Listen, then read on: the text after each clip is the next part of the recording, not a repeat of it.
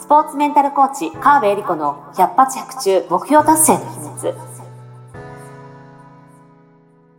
この番組は、オリンピック選手のメンタルコーチ、川辺恵理子が、スポーツだけではなく、ビジネスにも教育にも共通するメンタルの整え方について、あなたからの質問にお答えしながらお届けする番組です。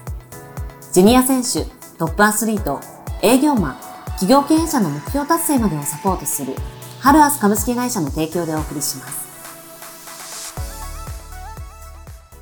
どうも皆さんこんにちは。川辺理子の100発100中目標達成の秘密第99回スタートさせていただきます。ナビゲーターのトーマスジェトーマスです。よろしくお願いいたします。そして、スポーツメンタルコーチの川辺理子です。よろしくお願いします。お願いします。いや、スタートしてびっくりしました。99回。ね、99。すげえ。来てますね。来てます、来てます。こんなに続きましたね。ねえ。嬉しいなあっという間に。あっという間。え、だからこれまでに98本の98個の相談に答えてきてるってことですもんね。おお、そう考えるとやばくないですか？うん。ねすごい。でもまだまだ。なんか毎回一つとしてなんか同じことを言ってないですし、エリリンの引き出しの多さすごいっすよね。本当ですか？うん。マジですね。そっか。これね、99の悩み事を解決する。はい、でもね、なんか、今一つとして同じ回答がないと言っていただいたんですが、はい、私からすると多分同じことを言ってるんですよね、全部。へえ、そうなんですか。うん、そう。まあ、方法はいくつかもちろんバリエーションあるものの、うん、まあ、コミュニケーションを取るということと、まあ、自分をよく知るっていう、はい、もうそこが根底にあるってとこですかね。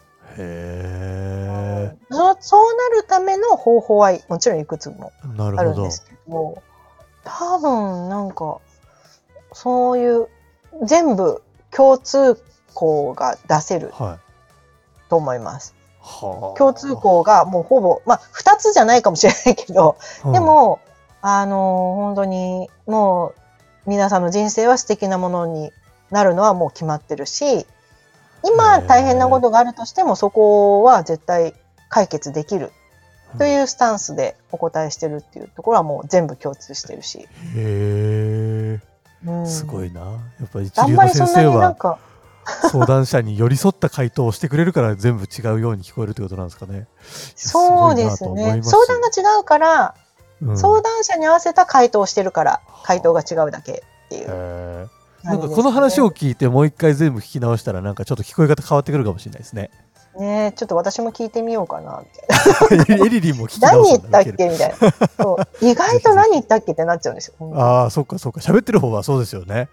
そう。いやリスナーの皆さんもぜひあの2週目ウェルカムですのでそうやってちょっとこの番組の再生数伸ばしてください。よろしくお願いします、はい、お願いします、という、はい、でしたけども 今日もじゃあ相談が来ておりますのでご回答いただこうと思います、はい、今日の相談こちらです。はい、えー、すぐに集中力を発揮するにはどうしたらいいのか。点点点えー、ポモドーロタイマーを使ったりしてますが点点点エンジンがかかるまで30分以上かかる時もあり悩みます。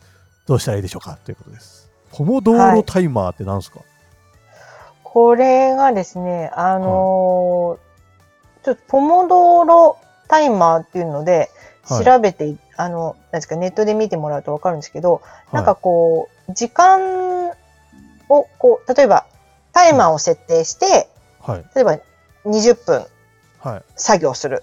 で、タイマーが鳴ったら、数分、例えば3分とか5分とか短く休む。で、もう一回はまた20分やる。こう、なんか、休憩と作業をちゃんと交互に交互にやっていくっていう、うんうん、あのー、やり方なんですよね。はい。そう。で、なんで、人の集中力が続くのが、まあ、に、20、15分から25分とか。はあ、はあはあ、って感じなので、まあ、割とそんなに1時間とか2時間とかそういう時間というよりはもうちょっと細かく、細かく、うんうんうん、あのー、タイマーを使ってやるっていうね。これやっぱり締め切りというか、時間を区切ると、集中ってできるんですよね。はい、じゃああと5分で試験終わりますとかってなったら、えまあ、確かに確かに確かにエンジンかかギュッと5分間集中するじゃないやばいやばいってなる。うん。そう。で、あの状態を、まあ、意図的に作るっていうのが、はあまあ、ポモドーロテクニックっていうへのがあるんですよえ。ね。まあ、なので、普通のタイマーでも全然いいんですけど、まあ、この相談者さんはそういうタイマーも使って自分を追い込む方法をやってみてるけれども、まあ、エンジンかかるまでに30分以上かかるっていうのは、スタートダッシュがちょっと苦手というところなんですかね。うーんうんこれね、あすあのーちょっとアスリートと話してたりすると、うん。試合で集中しない人っていないんですよ。ほうほうほうほますかね。はい。今からサッカーの試合始まります。ピーってなります。まあ、はいもちろん集中の度合いはあるにせよ、うん全然ボケーっとして試合する人っていないですよね。うん確かに。やだ、そんな選手いたら。はそう。子供ですら試合になったら集中しますよ。あ、はあはあはあはあ、確かにね。うん。そう。だけど、あの、要は集中がちょっとしづらいっていうことがあるとするならば、はい。えー環境がね、その、いわば試合みたいな状態になってないということああ、なるほど。だなと思うので、はえっと、これはね、本当に対処療法というと変ですけども、あ。うんうん。あ、その前にね、集中力を発揮するにはどうしたらいいかっていうので、まずどういう集中力を発揮してどういう状態になっていたいのかをまず明確にしていただきたい。うん。ほうほうほうほうほうほうほ人によって集中してるが、えっ、と、状態が違うんですよね。う。なるほどね。うん。自分の求めてる集中がそうそうどんなも。のかをまずイメージする。で、そしてそれが実際できてる時はいつなのかをまず思い出してもらう。う。なるほど。で、その時の環境が、あ、そ例えば、さらにですね、すぐに集中、この方の相談の場合は、うん集中力そのものというより、すぐに集中入るためにどうしたらいいかとか、うんうんうんエンジンかかるのを早めるためにどうしたらいいかなので、はい。エンジンがすぐかかった時はいつですか？ほうほうほう。あそう聞かれるとなんかありますね。そういうタイミングもね。うん。うん。もうパッと作業が始められたとか、うんパッともうなんか、ちゃんと集中して深く入り込めたはい。のは、具体的に、いつ、うんどこで、ほまあ、誰と一緒の時だったのか、もしくはどういう作う。業とか、何に取り組んでる時だったのかを書き出しています。うなるほど。で、さらに、他にもありますか？そういう時。一回だけってことは多分ないと思うので、うんうんうんうん他にもそうなった場面を、まあ、二つ三つ書き出していただいて。そうすると、なんか共通点ありますかっていう。うんのでねうんうんあ、この作業の時はすぐ集中できるとうんか、うんえー誰々さんと一緒の時はこうだとか、うんうんうんこの場所だったらこう、うんみたいなのがこう出てくるかなと思うんですね。うんうんうんうん。で、逆に、エンジンかかるのに30分以上かかったのうんはどういう時なのか。あの時はやんなきゃいけないことなのにうんなかなか取り掛かれなかったなぁ、みたいなはいはいはい。ってことあると思うんですよね。やんなきゃいけないことはすごく分かっている。うん大事。うんどうでもいいことって多分、あの、そういう悩みにはならないので、うんうんうんうんやんなきゃいけないんだけど、時間かかっちゃったなぁ、みたいなのって、どういう時だったんでしょうかを洗い出す。ほうほうほう。うん。そうすると、それも2つ3つ出してもらうと、えうまくいってた時といってない時の違いはどこにあるのか。うーん。確かにわかる気がする。そうやって考えると。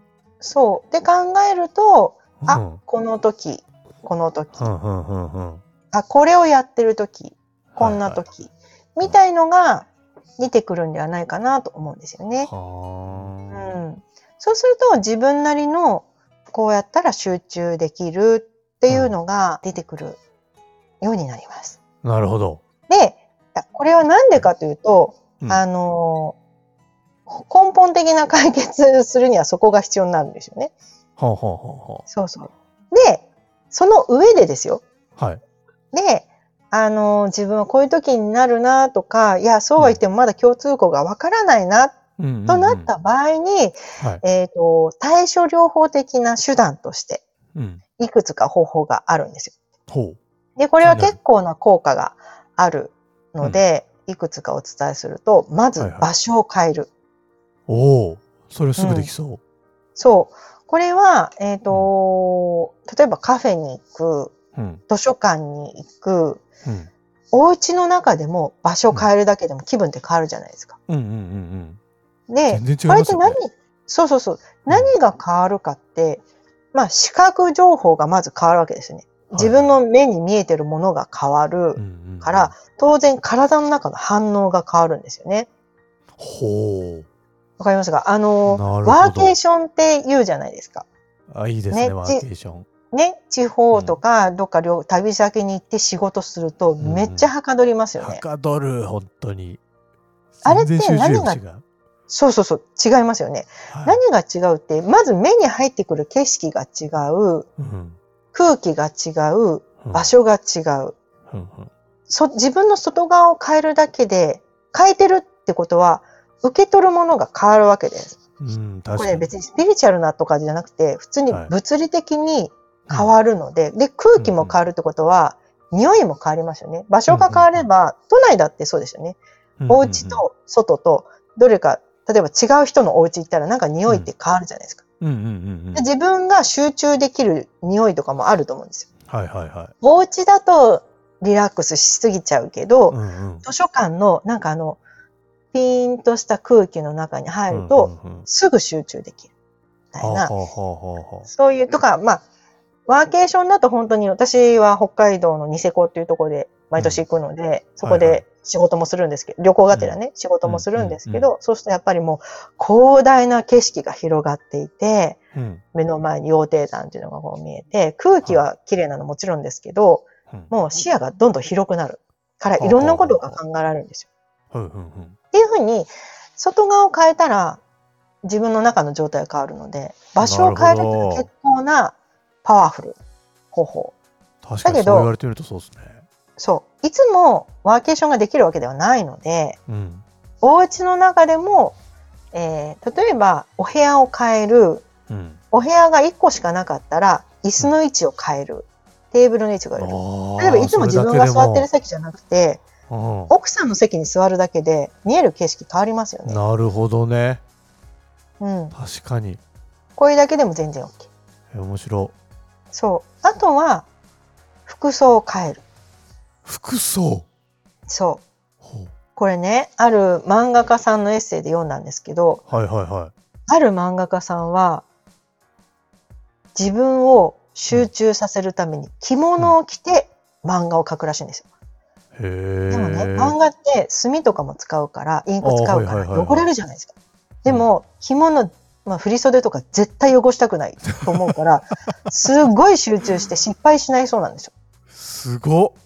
そう。ね、すごいじゃないですか。すね。でもね自分のこと分かってますね、それ。そう。着物じゃなくてもですよ。うん。例えば、えー家で、あの、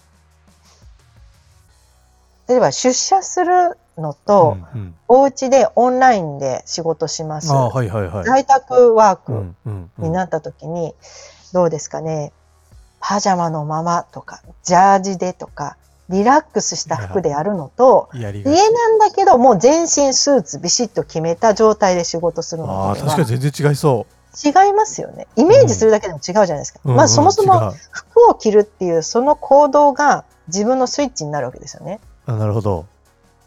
そうするとすぐ集中しやすそうじゃないですか。へえ。すごい単純なんですね、自分って。そうです。外側のものが内側に大きく影響するので、なるほど。そう。でリラックスしたいんだったらスーツを脱いでリラックスした服を着たら、はぁってなるじゃないですか。確かに確かに全然リラックスする。脱ぐだけで。そしたら同じように集中したかったらそういう服を着たら逆なわけだ。そうはっていうね集中を作るのは実は外側を変える、まあ、場所も変えるあ。はあ着る服を変えるうん外側を変えるだけで結構コントロールできるんです。で、まあ、何に何がそのヒットするかが分かるのが最初にお伝えした、うまくいってる時といってない時を比べるっていうそこがねはあはあ答えが一番なるほど。ですけども、うん。うん、まあ、こんなことをやっていただくといいかなっていうのと、あともう一つは、はい。このポボノロタイマーと一緒なんですけど、うん集中を切るタイミングを作るっていうのはすごい大事なことです。うーん。なぜなら集中してるようで切れます。集中っていうのは。ああ、自分では集中してるつもりでも。そう、してるつもりだけど気づいたら切れてる。みたいなことがあるので、うん。えっ、と定期的にちゃんと集中を意図的に切る。気づいたら切れてるのと意図的に切るのは全然違う。なるほど。うん。なので休憩を適宜取るっていうのはすごい大事なことであ別に大事なんだ。そう。1時間も2時間も休憩してくださいというよりは、うんうんうん。5分ぐらいちょっと席立ってトイレ行くとか、お水飲むとか、うーん、なんかちょっと、まあ、ここで何か別の作業し始めちゃうと、そっちに行っちゃうので、逃げたくなっちゃうので、まあ、本当にちょっと体を動かす、うん。ストレッチするぐらいな感じでいいんですけど、意図的に集中を切るタイミングを作るのも、もう一回グッと入るのに、すごい効果的なるですね。ほどね。いやー勉強になります。なんかね、あの簡単なテクニックもちょっと聞けただけで、ちょっとやってみ、うんすぐね導入できますし、その前のでもやっぱり、あのうまくいってる時といってない時の差を感じていればなおなおいいですね。そうそうそう自分のその修正というか、どうしたらいいのかみたいなのを理解した上でうん、取り入れていったら、めちゃくちゃ集中力が上がりそう。いいと思います。ね、集中、ね大変ですからね。自分をコントロールしたいですよね、その辺を。頑張ろう。そうあとなんだっけな。ちょっともう一個言うと、うん、腰紐を結ぶといいというのもあります。何さっきの着物じゃないですけど、はい日本人って要は着物着てたので、はい。お腹の、まあ、おへその周りあたりって言うんですけど、おへその下あたりにずっと帯を巻いてたわけじゃないですか。ほうほうほうほこう帯を締める、腰の締めるっていうのは、う。うん、あのー自分の軸が整いやすいと言われていて、へえ、何そのテクニック？知らない。なので、えっ、と、なんか紐うん、とか、うん、まあ、本当にあの、着物のおお帯じゃなくて、その、はいは下でひ結んでるの、なんて言うんだっけな？忘れちゃいましたけど、い。はい、もう普通の紐とかでいいです。もうへねー、腰紐に巻くだけでぐっと集中しますよ。へえ、知らない。やってみよう。タオル巻いとくだけでもいいかも。とかバンダナ。バンダナは腰に巻けないかもしれないけど、なんかちょっと。なんかそういうものをね、そうそうそうそうそう。巻く。